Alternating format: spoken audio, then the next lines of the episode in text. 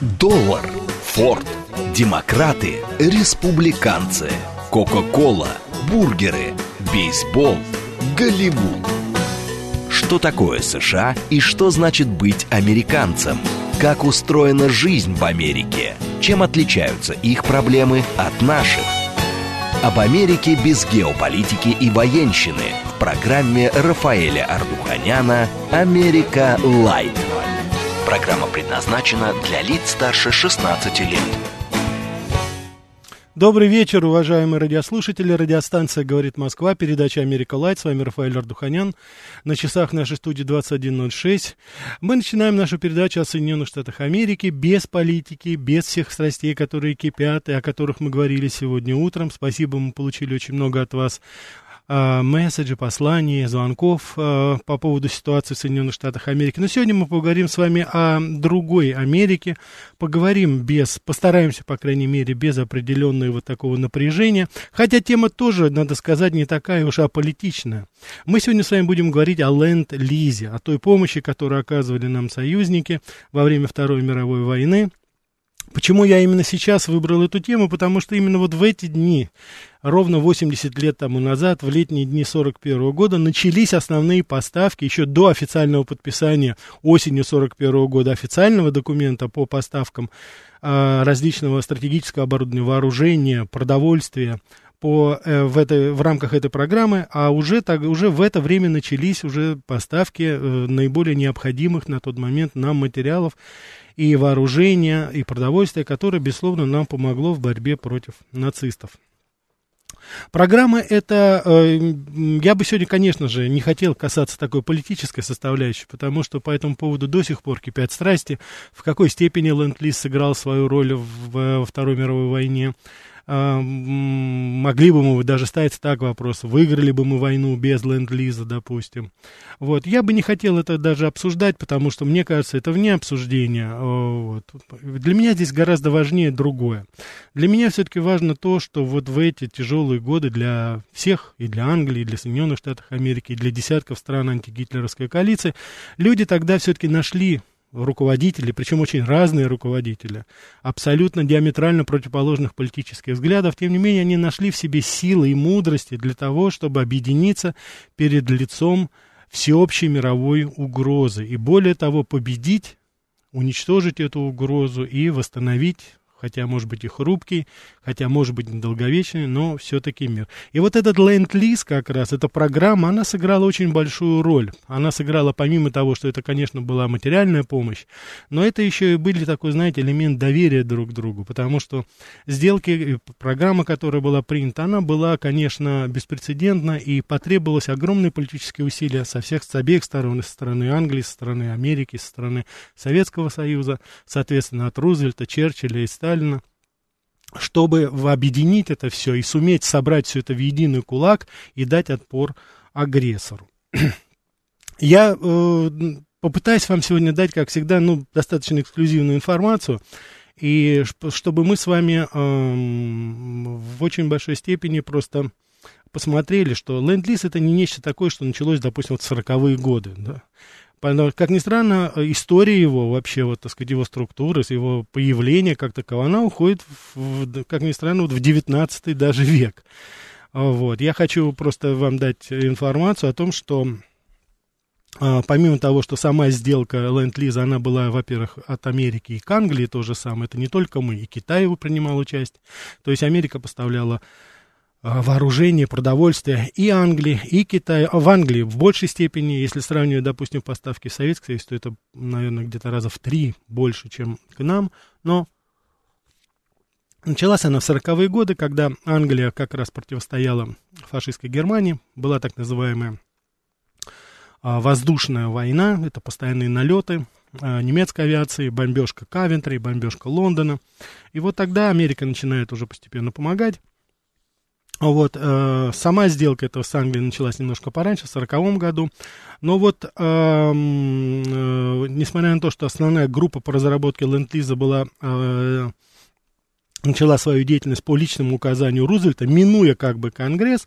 И, как ни странно, вот за основу, э, юридическую базу под это Рузвельт подвел, исходя из рекомендаций, которые мы дали юрисконсульты Министерства финансов, были такие чиновники по фамилии Фоли и Кокс, Эдвард Фоли и Оскар Кокс, они предложили опереться на закон аж 1892 года, который позволял военному министру и, соответственно, верховному главнокомандующему по его усмотрению в интересах государства сдавать в аренду на срок не более пяти лет собственность армии, если в ней не нуждается страна. Вот как ни странно, вот этот вот договор в тот момент, он как раз вот выглядел именно так. И это в очень большой степени позволило без проволочек э, запустить эту программу. Потом уже, ну, ленд-лиз переводится, это давать займы или сдавать в аренду, в наем. Смысл этой программы был в том, что предоставлялось вооружение, предоставлялась техника, и э, после окончания уже, естественно, во время войны э, вроде бы договаривались основные платежи не делать, но потом уже по завершении войны окончательный расчет будет производиться, исходя из того, какая техника останется. А вот та, которая во время боевых действий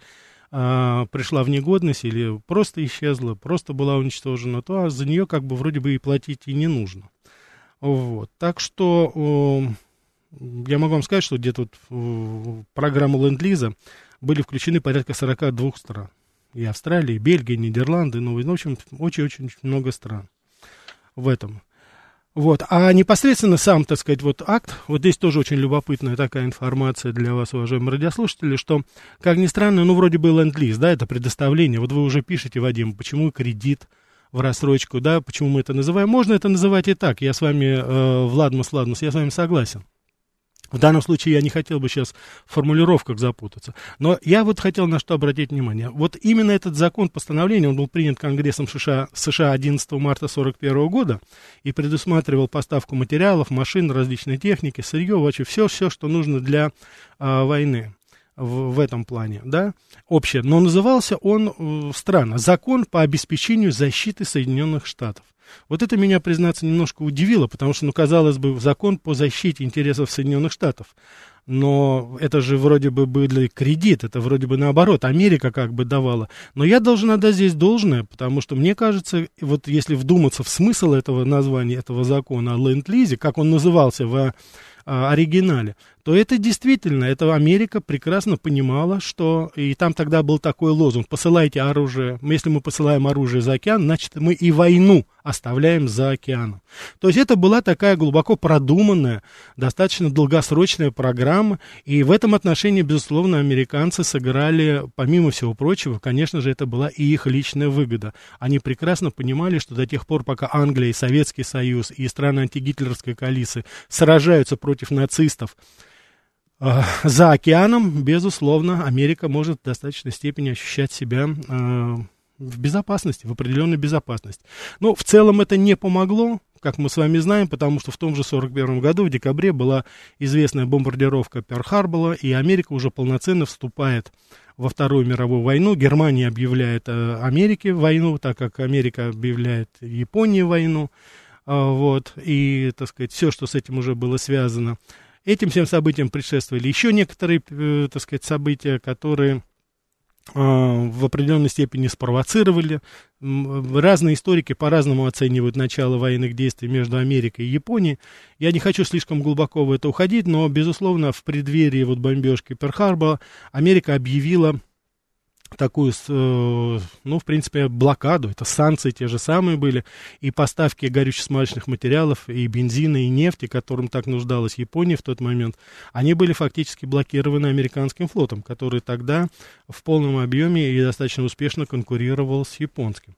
Так что в очень большой степени это такая, знаете, цепочка событий, которая привела нас уже непосредственно к э, тем событиям уже 41 года, когда а страны антигитлеровской коалиции, это порядка более 42 стран, уже полноценно вступили в боевые действия против Японии, против Германии. И вот эта программа Ленд-Лиз, это был один из тех немногих элементов, который как бы связывал а, все страны антигитлеровской коалиции в очень большой степени. Потому что если мы с вами задумаемся на секунду о тех а, союзнических отношениях, которые сложились в тот момент между, с одной стороны, даже давайте не будем далеко уходить в эти 40 стран, а хотя бы возьмем, допустим, Англию и э, Советский Союз.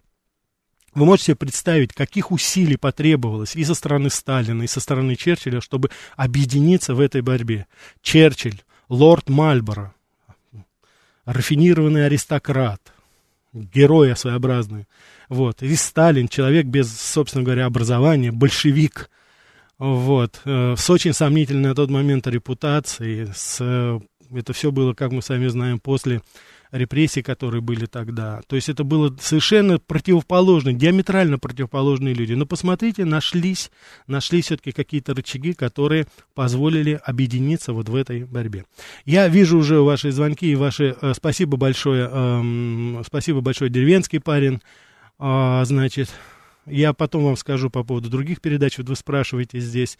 Так что... Э, вы всегда можете передачи, которые до этого выходили, Америка Лайт, найти на сайте «Говорит Москва». Вы можете кликнуть программы ведущие.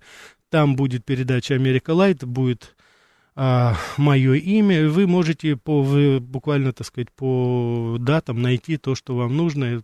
В частности, вот здесь ЧЧ интересуется передачей о рок-н-ролле, так что вы всегда сможете это сделать. Так, позвольте вам напомнить, чтобы я не засундучил, что называется, я иногда забываю это сказать, хотя, уважаемые радиослушатели, с радостью должен констатировать, что вам это не мешает дозваниваться и присылать свои сообщения, тем не менее. СМС-портал 925-88-88-94-8, Телеграмм для сообщений говорит МСК Бот, прямой эфир 495-73-73-94-8, Телеграмм-канал радио говорит МСК, и YouTube-канал «Говорит Москва».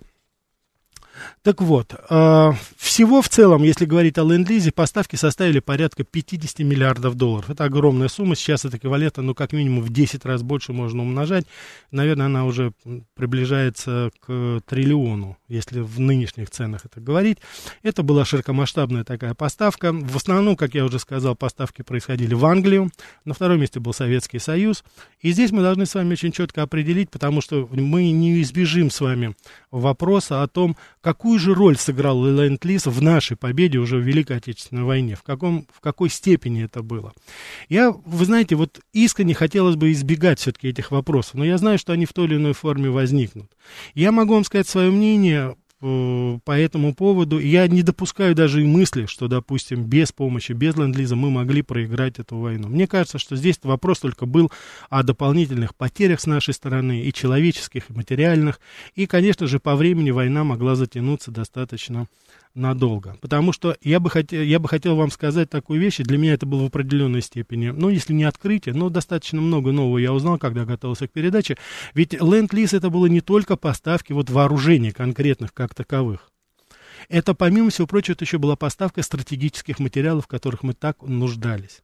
Это было поставки, э, ну, во-первых, продовольствие, это знаменитая тушенка, которую наши солдаты так и называли второй фронт, а с другой стороны, это и алюминий, это и различные вольфрамовые компоненты, сплавы, которые нам были так нужны, потому что, наверное, не секрет, вы знаете, что в начале войны наши самолеты, до появления знаменитых Яков-3, Ла-5 и других уже таких, знаете, э, скажем так, другого поколения, скажем так, у нас были самолеты, которые, собственно говоря, были сделаны из фанеры и натянуты брезентом и горели как свечки. Это тоже все это было. Поэтому, когда американцы стали поставлять и свои самолеты, и двигатели к ним, и э, первые, так сказать, вооружения, а были, допустим, некоторые э, виды вооружений, которые у нас вообще не выпускались никогда.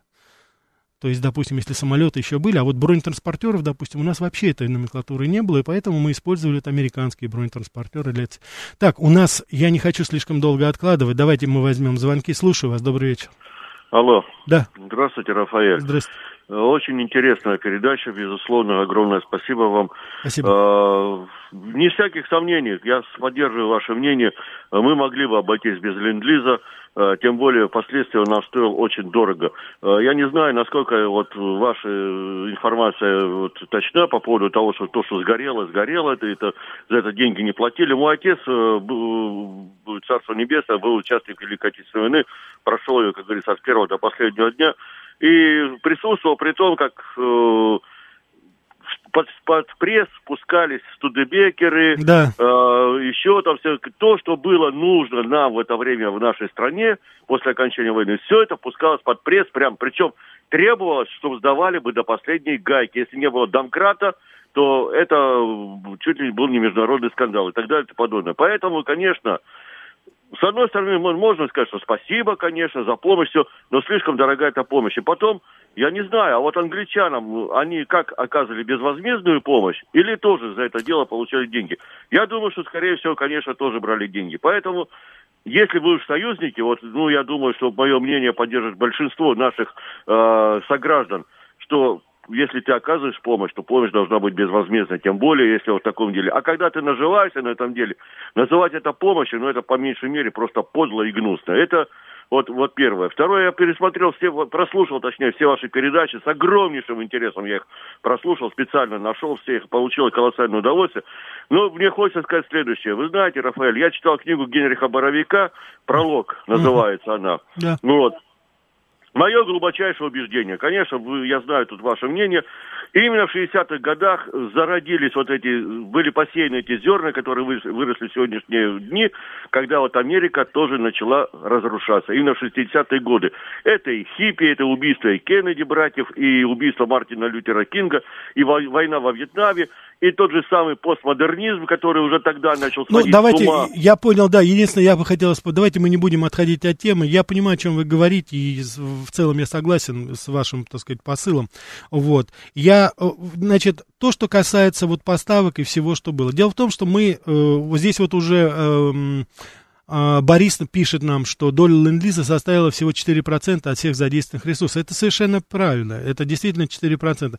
Но я бы хотел здесь обратить ваше внимание все-таки еще на другое. Дело в том, что помощь ленд-лиз, которая к нам пришла именно в начале войны, она была очень и очень нам важна, потому что в этот момент, помимо всего прочего, мы потеряли огромные промышленные площади и производства на территории европейской части, это во-первых. И во-вторых, именно в первые месяцы, именно в первые месяцы войны и в начале 42 года, когда эм, немцы, нацисты наступали ну, по несколько десятков километров в день. Они дошли до Химок фактически, стояли здесь уже на пороге Москвы.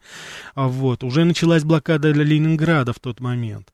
Именно в этот момент эта помощь была нам действительно очень и очень нужна. И вот те поступления, которые были именно в 41 начале 42 года, они сыграли решающую роль, потому что мы, помимо всего прочего, тогда переводили наше производство на Урал.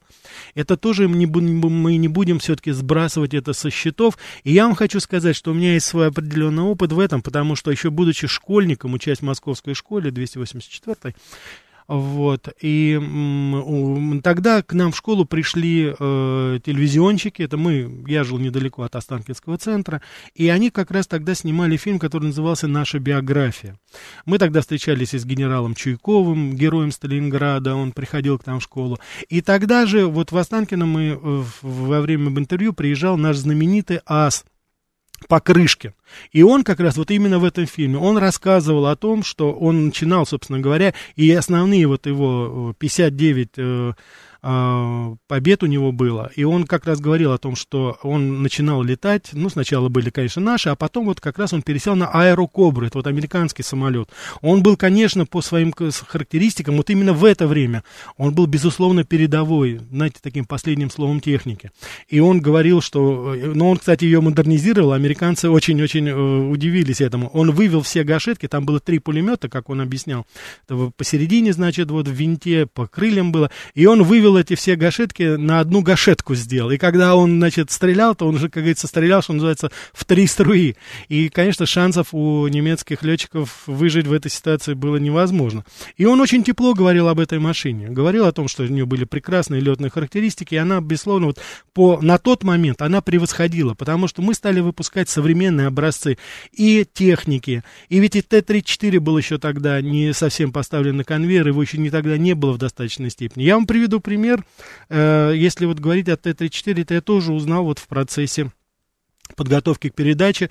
Допустим, у нас не хватало а, так называемых вот специальных станков для производства больших деталей, в частности, вот шатунные механизмы и э, лебедки для танков, то есть поворотные механизмы башни. Это требовалось большой, так сказать, такой фрезерный станок, который э, был такой большего объема. И у нас этих станков вообще не было. И вот вы можете себе представить, что в тот момент именно из Англии была поставка нескольких сотен вот этих станков, да, которые могли обрабатывать крупногабаритные габаритные детали, которые являются основным элементом для поворотной башни нашего танка Т-34. Вот такой нюанс маленький, собственно говоря. Но он уже тоже говорил, что это тоже в какой-то степени закрывало нишу.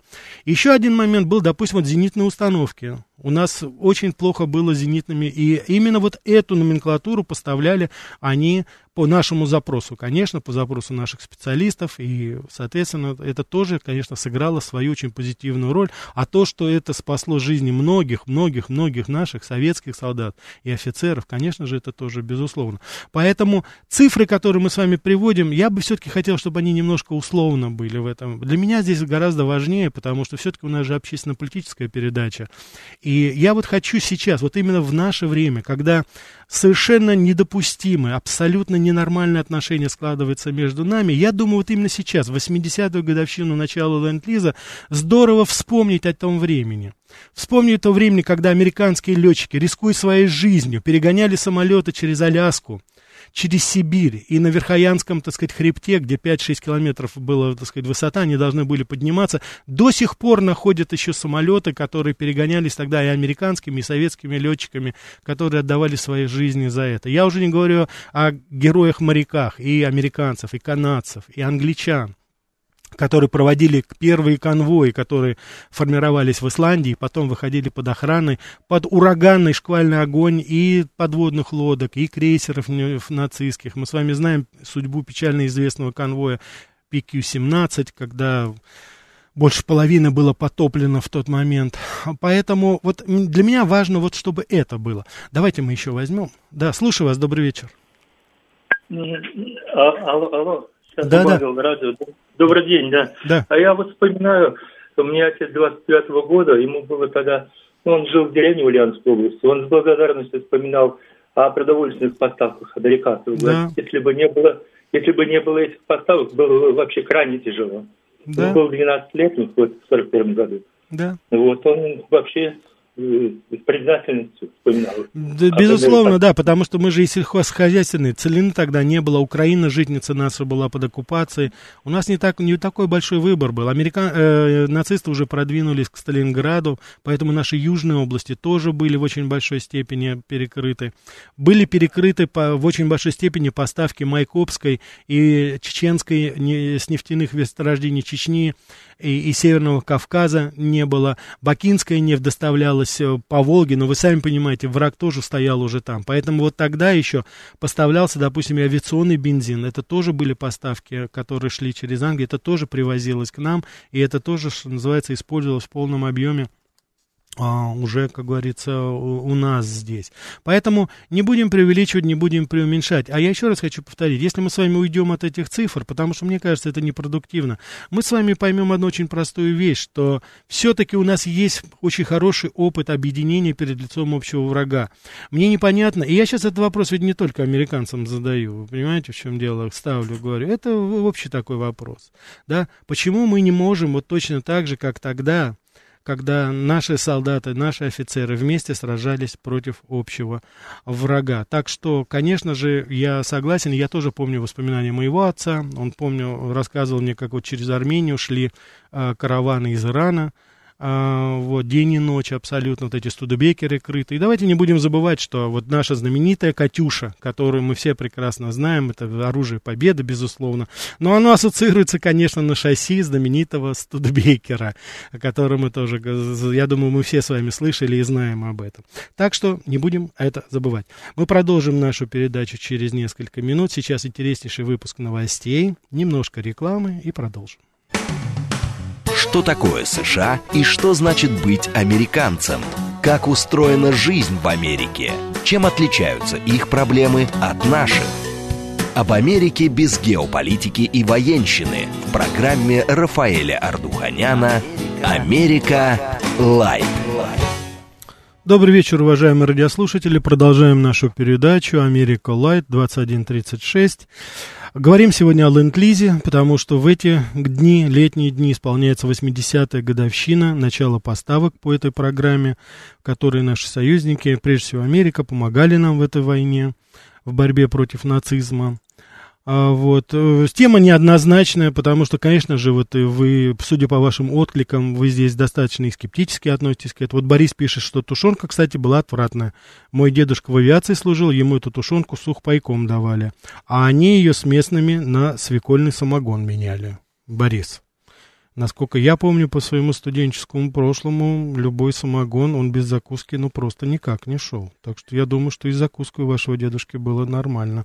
А потом отвратная тушенка со свекольным самогоном, ну, тут надо посмотреть, что же там было хуже по качеству. Может быть, со свекольным самогоне была проблема? Давайте мы еще возьмем, ответим. Слушаю вас, добрый вечер. Спасибо за звонки.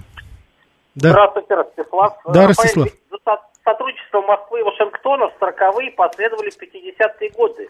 Мне вот трудно сказать, вот отдельная передача про времена Маккарти США была бы и другим интересно. Но вы знаете, вот когда при Ельцине у нас стали награждать и писать про ветеранов НТР, там, видимо, с подачи Примуса они похвастали, что Гувер и Маккарти не нашли наших ключевых персон на важных постах теоретически вы могли бы подумать о передаче про 50-е годы и про Маккарти, вот это все. Я вы понял, Ростислав, да. Я хочу сказать, уважаемые радиослушатели, что Ростислав, он инициатор, э, вот сейчас предлагается о маккартизме. Пожалуйста, то есть эта тема действительно интересна. Ростислав также предложил в одной из наших прошлых передач следующую тему для Америка Лайт. Это реклама, зарождение рекламы, потому что это, конечно же, согласитесь, чисто такая американская фишка, скажем так. Это именно они сделали из нее вот в современном понятии та реклама, которую мы сейчас имеем, конечно же, это то же самое Made in America. Тут уж точно мы можем говорить. А Владислав, э, э, значит, э, были другие предложения, были предложения еще по классическим американским автомобилям. Так что, уважаемые радиослушатели, пожалуйста, ваше мнение высказывайте, и я с удовольствием подготовлю эту передачу. Если будет достаточно откликов от вас, то, конечно же, пишите на сайт, оставляйте свои комментарии по поводу этого. Я это все внимательно читаю. И, конечно же, при выборе очередной темы я буду руководствоваться в очень большой степени вашими пожеланиями. Давайте мы еще возьмем. Добрый, добрый вечер. А, Рафаэль, добрый вечер. Да. про автомобиль. Да, как я... раз Станислав, да, я как раз вот и хотел сказать, да, это вы же предложили. Вот а как вот раз... сейчас э, вы перед новостями э, сказали про Катюшу. Да. Я вот просто инженер автомобилей завода ЗИЛ учился, бывший ЗИС. Так да. вот, э, Катюша это одно из наших оружий победы наравне с танком 30 Т-34, даже, возможно, более мощное, чем Т-34. Да. Так вот, когда... Алло. Да-да-да, говорите, Станислав, вас слушают. Ага. Так вот, когда э, стал вопрос, Королев с соратниками разработал такую убойную систему ракетную, поражающую, вопрос стал, на какой автомобиль ее ставить. А да. у нас был только ЗИС-5, либо полуторка газ. ЗИС, вот. ЗИС, ЗИС 6 еще был, Станислав, усиленный. Вот, я, то, я хотел к этому подойти, угу. вы знаете, да. да. А, и, и решил, они были легкие те, только да. ЗИС 6. Но да. их было мало, он был хотя бы трехосный. Да. Но у него был привод только на две задние оси. Да. Вот. И в нашей распутице бездорожье а Катюша должна быстро была уходить от, ну, когда ее заметят. Да, да, да. И в основном по вот, пересеченной а местности. Она не, мог, не могла так быстро уходить, и, и поэтому студебекеры, которые поставили американцы, а он был уже 6 на 6. Да, он был полноприводный, да. И только потом стали только на них ставить. Они быстро уходили. Это очень-очень помогло вообще. Потому что был приказ Катюшу ни в коем случае немцам не отдавать. Да, не сдавать. Уничтожать, либо, чтобы не знали технологии, либо топить, либо... И вот американцы своими поставками, за это им, конечно, можно сказать спасибо, хотя они мы да. потом я хочу сказать, да, Станислав, спасибо. Вы совершенно правильно подметили. Я хочу сказать, что вот сейчас я интересовался этим вопросом. У нас всего несколько штук осталось Катюш на базе вот этого ЗИС-6. А подавляющее большинство, подавляющее большинство, это было уже на шасси Студебекерах, потому что полноприводная и более мощная, конечно, была машина, которая обеспечивала мобильность это. И помимо всего прочего, я уже сейчас не говорю о знаменитых джипах, Виллисах так называемых, и выпускалось несколько компаний. За все время сотни тысяч автомобилей было поставлено нам, в том числе и вот эти студебекеры, US-6, как их называли, грузовики. Они в очень большой степени, конечно, нам помогли. И, собственно говоря, даже по нашим фильмам это видно же, что мы э, использовали в, на все сто вот именно вот эти, прежде всего, это вот колеса Америки, которые были поставлены, потому что без этого и санитарно, любые абсолютно, так, ну, сейчас это называется логистические операции, они были, ну, просто немыслимы, особенно в распутицу, особенно вот в то время, когда мы уже стали наступать, нам нужна была как никогда эта мобильность, вне всякого сомнения. Так что я рад, Станислав, что вы вот подчеркнули именно эту. Я хочу вам прочитать цитату, это вот как раз письмо, которое написал Сталин Рузвельту, это а, один из наших радиослушателей спрашивал, это кредит или что это такое? Значит, Сталин пишет Рузвельту, ваше решение, господин президент, предоставить Советскому Союзу беспроцентный кредит в размере 1 миллиарда – в обеспечении поставок военного снаряжения и сырья Советскому Союзу было принято с советским правительством сердечной признательностью, как насущная помощь Советскому Союзу в его огромной тяжелой борьбе с общим врагом, кровавым гитлеризмом. Так что, как видите, тогда уже мы, как говорится, это подчеркивали. Более того, есть, э, допустим, э, высказывание многих, Жуков писал то же самое, он говорил о том, что у нас не было взрывчатки, пороха, не было чем снаряжать винтовочные патроны. Американцы по-настоящему выручили нас с порохом и взрывчаткой. А сколько они нам гнали листовой стали. Разве мы могли бы быстро наладить производство танков, если бы не сталь? Так что вот, вот это еще есть, конечно, а, в, в очень большой степени. А, также я могу еще привести, допустим, э, вот э, сталинский нарком Куманев, тяжело он пишет, возьмем поставки автомобилей. Мы, мы получили, насколько я помню, с учетом потерь в пути 400 тысяч первоклассных по тому времени машин типа Студебекер, Форд, легковые Виллисы и амфибии. То есть, вы представляете, 400 тысяч автомобилей было поставлено. Это колоссальное абсолютно, так сказать, даже для нашей огромной армии. Но, тем не менее, это было, конечно, большое и хорошее подспорье. Другое дело, что, конечно же, вот говоря об этой помощи, помощи, ну, это все очень замечательно. И мы, вот видите, мы отдаем должное, и мы ни в коей мере не умаляем значение той помощи, которую оказывали нам союзники. Но, конечно же, мы с вами прекрасно понимаем, что в 41-м, 42-м году, 43-м году мы не ожидали, конечно, помощи, спасибо, но мы-то ожидали открытия второго фронта. Мы ожидали этого, это было самое главное. А это, как мы с вами знаем, на два с лишним года а, было отложено и англичанами, и американцами, и если бы не настойчивость Сталина и Рузвельта, как ни странно, который на Тегеранской конференции в 43 году, ну, вопрос ребром уже, что называется, поставил перед Черчиллем, и уже потом была знаменитая операция 44 года по высадке э, союзных войск в Нормандии. Так что, конечно же, мы здесь тоже это не забудем, и вот когда мы говорим слова благодарности, конечно же, мы должны здесь очень четко сказать о том, что второй фронт, конечно, был очень-очень поздно открыт. И в очень большой степени наши большие потери, связанные с этим, они в какой-то степени, конечно, отражают тоже вот эту картину. Ну, постараемся мы создать объективную картину того, что происходило тогда вот в тот момент. Да, были такие моменты, положительные моменты, были отрицательные моменты, потому что Сталин очень резко реагировал, доходило до уже даже оскорблений в перепалке с Черчиллем. На Тегеранской конференции просто чуть уже не поссорились, и если бы не гибкость Рузвельта, определенно неизвестно, как бы сложилась потом ситуация уже в целом а, в последние годы войны. И я всегда говорил, вы, наверное, обращали внимание, что я всегда выделяю заслугу Франклина Делано Рузвельта не только во внутриполитическом аспекте Америки, то, что он сделал со своим новым экономическим курсом, спас фактически Америку, а с другой стороны, конечно же, очень позитивная роль самого Рузвельта а, во время Второй мировой войны, и мы с вами, кстати, это очень четко можем оценить, потому что после смерти Рузвельта в 1945 году, когда пришел Труман, мы с вами увидели, как сразу испортилась абсолютно обстановка и отношения между Советским Союзом и Америкой, и Англией в тот момент. И 46, 46 год, знаменитая Фултоновская речь, это она была речь Черчилля, но она была в Америке, она была поддержана Труманом. И, конечно же, здесь уже были совершенно другие у нас э, отношения, которые, собственно говоря, и послужили началом так называемой холодной войны. Так что, конечно же, да. Так. Угу. Так, вот Ольга пишет, мой дед войну воевал в Мурманске, сопровождал морские конвои на американском самолете Дуглас, да.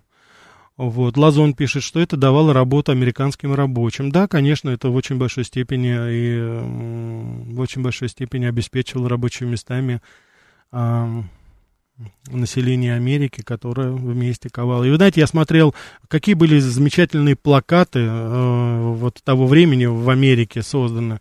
Было столько много хороших, знаете, таких позитивных, скажем так, э, позитивных выставок и позитивных образов было создано, как совместными усилиями американский солдат, э, советский солдат, как вместе они, так сказать, сражаются против нацизма. Это вот помимо всего прочего, ленд-лиз это не только материальная помощь. Я думаю, что в очень большой степени для наших солдат, которые воевали тогда, и когда они видели вот эту помощь, которая идет со всего мира, потому что на очень многих продукциях было написано сделано в Америке, сделано в Канаде, сделано в Австралии, сделано, потому что из Австралии тоже поставлялся, из Новой Зеландии поставлялось и масло, и жиры, комби, комбижиры такие были, это тоже же все эти банки приходили, упаковки, там было написано, я думаю, что вот это ощущение того, что весь мир вместе с нами борется против нацизма, это тоже в очень большой степени позитивный такой, скажем так, безусловно, позитивное явление явление, и это морально, это было, я думаю, очень помогало нашим солдатам, потому что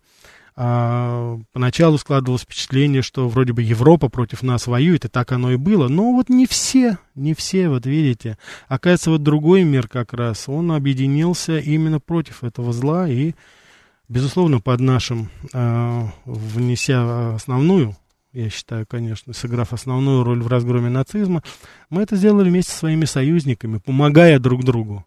А это дорогого стоит. Я думаю, что это стоит действительно дорогого. Вот, демонтажер Амич пишет, э, монголы. Я, кстати, хочу вам сказать, да, Монголия тоже нам помогла. Монголия помогала нам, безусловно, лошадьми прежде всего. Собрала, я сейчас помню эту сумму, потому что, вот я не знаю, у меня почему-то со студенческих времен она осталась. 250 тысяч долларов собрали они как раз и тоже это передали а, в наш фонд. Да, Монголия, безусловно, помогала. Вот, так что здесь это, мы без иронии говорим, это совершенно точно, да. Вот, Родер пишет, стоит помянуть, какой положительный образ Советского Союза создавался внутри США в кинематографе, и даже совершенно верно, Совершенно верно. Мы говорили с вами, вот был фильм такой «Северная звезда», в которых играл молодой Грегори Пек. Это было вот такой, знаете, как американский летчик попадает к, к советским партизанам, и как он вместе с ними борется против нацистов. Да, это было очень-очень-очень э, примечательно. Я сам слышал несколько литературных постановок BBC, которые были по мотивам фильма Сергея Эйнзенштейна «Александр Невский», где они по-английски восклицали в конце, и тот, кто с, по-английски, конечно, и тот, кто с мечом с нами придет, придет, тот от меча и погибнет. Это была такая, очень, знаете, такая духоподъемный, конечно, период для всех нас, потому что в целом мы, как говорится, смотрели в одну сторону, и у нас, как говорится, наши порывы, наши чувства, они были в очень большой степени идентичны. Это действительно... Ольга пишет, действительно ли Америка вырвалась мировые лидеры после войны благодаря военным кредитам, по которым... А, расплачивались Европе. Да, безусловно. Как ни странно, Ольга, первой жертвой Соединенных Штатов Америки стала Англия, потому что первые поставки, которые делались в 1940 году, они были за наличные, cash and carry, то, что называется. Америка вывезла весь абсолютно э, золотой запас Англии в тот момент, и именно тогда Лондон перестал быть финансовым центром, он тогда переместился в Нью-Йорк, и я хочу вам сказать, что когда закончилось золото, то тогда англичане расплачивались акциями американских компаний, которые были приобретены английскими предпринимателями. Это тоже вот очень интересный факт. Э, достаточно э, сурово обошлась Америка, надо сказать, с Англией. Но тут уж, как говорится, деньги диктовали свои условия. Мы тогда не были, слава богу, вписаны в эту финансовую пирамиду мирового олигархата, а Англия и Америка достаточно успешно там плавали. Но вот, судя по всему, на каждого хищника найдется всегда более большой хищник, и так оно, собственно говоря, и получилось. А американцы, они увеличили в несколько раз свой золотой запас, и, безусловно, на конец Второй мировой войны эти данные приводились по разным оценкам, от 40 до 50% мирового производства было уже в Соединенных Штатах Америки. Я думаю, это неудивительно, потому что Европа, ну, она была вся в руинах. Она лежала абсолютно вся в руинах, и, конечно же, Америка тогда диктовала в очень большой степени свою волю, и потом этот знаменитый марш маршала, который а, еще больше, я считаю, закабалил э, Европу, хотя и, конечно же, в какой-то степени помог восстановиться, но, как мы с вами видим сейчас, э, до сих пор Америка и Европа не может никак освободиться от своего благодетеля, по крайней мере, с экономической точки зрения. Посмотрите, до сих пор и банковская система, и промышленные предприятия в очень большой степени контролируются все-таки международными конгломератами, корпорациями, которые, конечно же, контролируются определенными группами в Соединенных Штатах Америки, которые очень и очень одиозны. Мы с вами вскользь говорили об этом, когда обсуждали тему масонства тему масонства Соединенных Штатов Америки и Англии в очень большой степени, потому что тогда не только финансовый центр переместился из Англии, но еще и масонский центр как таковой, потому что и Трумэн, он уже тогда был один из ведущих масонов, который, собственно говоря, инициировал в очень большой степени и бомбежку Хиросимы и Нагасаки с прицелом на Советский Союз, и, конечно же, фултоновская речь тоже масона Черчилля, она тоже сыграла свою негативную роль вот в создании той атмосферы, которая сложилась а, в, прежде всего в Европе в отношениях Советского Союза и Запада Объединенного, и которую потом назвали холодной войной, которая, ну, чуть-чуть не привела нас к вооруженному конфликту, по крайней мере, во время Карибского кризиса, знаменитого Карибского кризиса в начале 60-х годов. Так, эм, Так, Google двое стволами, но за деньги потом платить должен. Значит, Владмас Владмас нам пишет как раз еще раз вот по поводу, э, значит, денег оплаты. Значит, мы расплатились э, с, за э, Land-Lease. Последний платеж у нас был по разной информации, но вот э, кто-то говорит 2001-2002 год. Я увидел в основном вот цифру 2006 год. 2006 год, когда мы закрыли тему с Land-Lease окончательно и бесповоротно. А, вот посмотрите, какой это, сказать, это очень сложный был период, потому что определяли сумму, которая должна быть выплачена. Потом там американцы еще вот в 73 году знаменитая поправка Джексона Веники, которая накладывала первый этап, вот был санкции против Советского Союза, и тогда Советский Союз как раз использовал эту ситуацию, и мы отказались платить, и... Эм, Деревенский парень, вам тоже удачи, спасибо, присылает нам сообщение, спасибо вам. Вот, поэтому в данном случае мы с вами понимаем, что Советский Союз прекратил это, но потом, после 90-х годов, Ельцин опять, так как взял на себя все э, долговые обязательства Советского Союза, мы, нам приходилось их выплачивать что называется, уже за наличку. Там по разным оценкам сумма составляла порядка 600 миллионов долларов.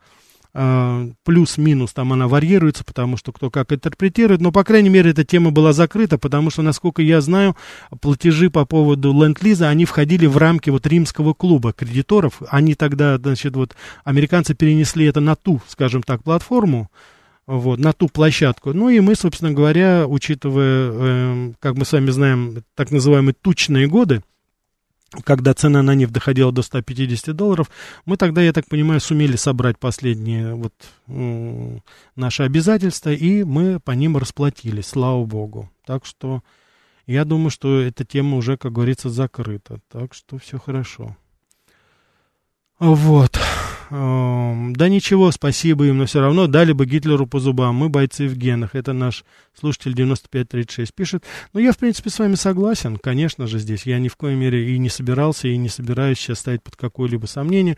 Я просто хочу сейчас э, сказать еще раз спасибо и вот с памяти тем людям, которые нам помогали. И еще раз хочу обратить внимание, что э, если мы говорим о политической ситуации в целом, да, нам надо почаще вспоминать это, не только нам, и в Америке нужно вспоминать. И, кстати, там это вспоминается, очень часто вспоминается об этом.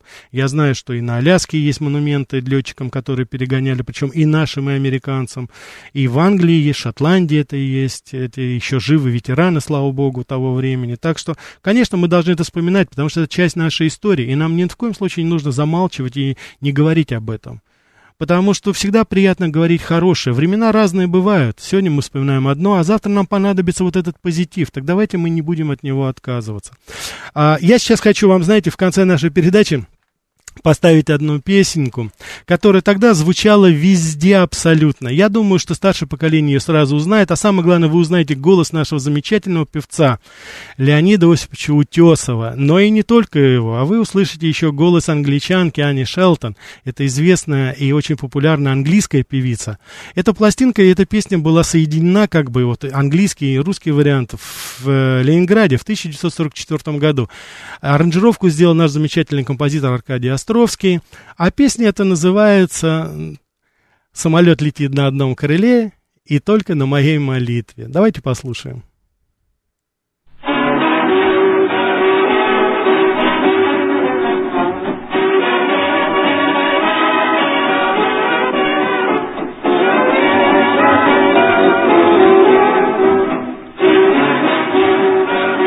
называется «На честном слове на одном крыле». Ее исполняли очень многие наши исполнители, и Фрэнк Синатор выступали, и наши люди пели здесь, и современные группы. Я хочу сказать, что я слышал даже от нашего замечательного композитора и поэта Михаила Ножкина, он еще мальчик, маленьким мальчиком в госпитале пел эту песню для раненых бойцов советской армии. То есть это был действительно шлягер. А в 43 году, когда ее написали американские композиторы, давайте послушаем. One of my planes was missing, we folded gallant crew. The radio said we're humming, they waited for a word. Then a word broke through the humming, and this is what they heard. Coming in on a wing and a prayer. Coming in on a wing and a prayer. So the sun must have done, we can still carry on. Coming in on a wing and a prayer. Oh, what a show. What a fight. Yes, we really hit our target for tonight. So we sing as we to the air. Hey, look below. Just our feet over there.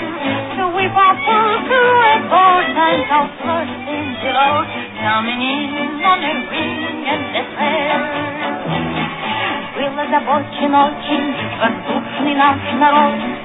Нам вернулся ночью бомбежки самолет, Родители реки, волну угадает И вот четыре услышали слова. Мы летим, ковыляя в мгле, Мы ползем на последнем крыле, под пробит хвост горит, но машина летит на честном слове и на одном крыле.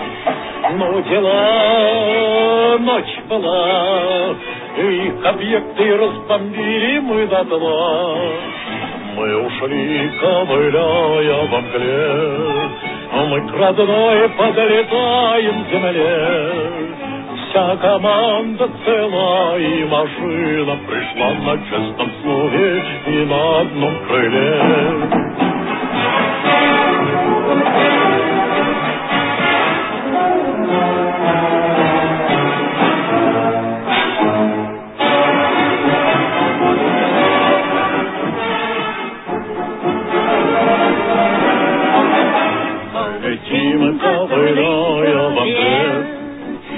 Родной подлетаем земле, Вся команда цела и машина Пришла на честном слове и на одном крыле.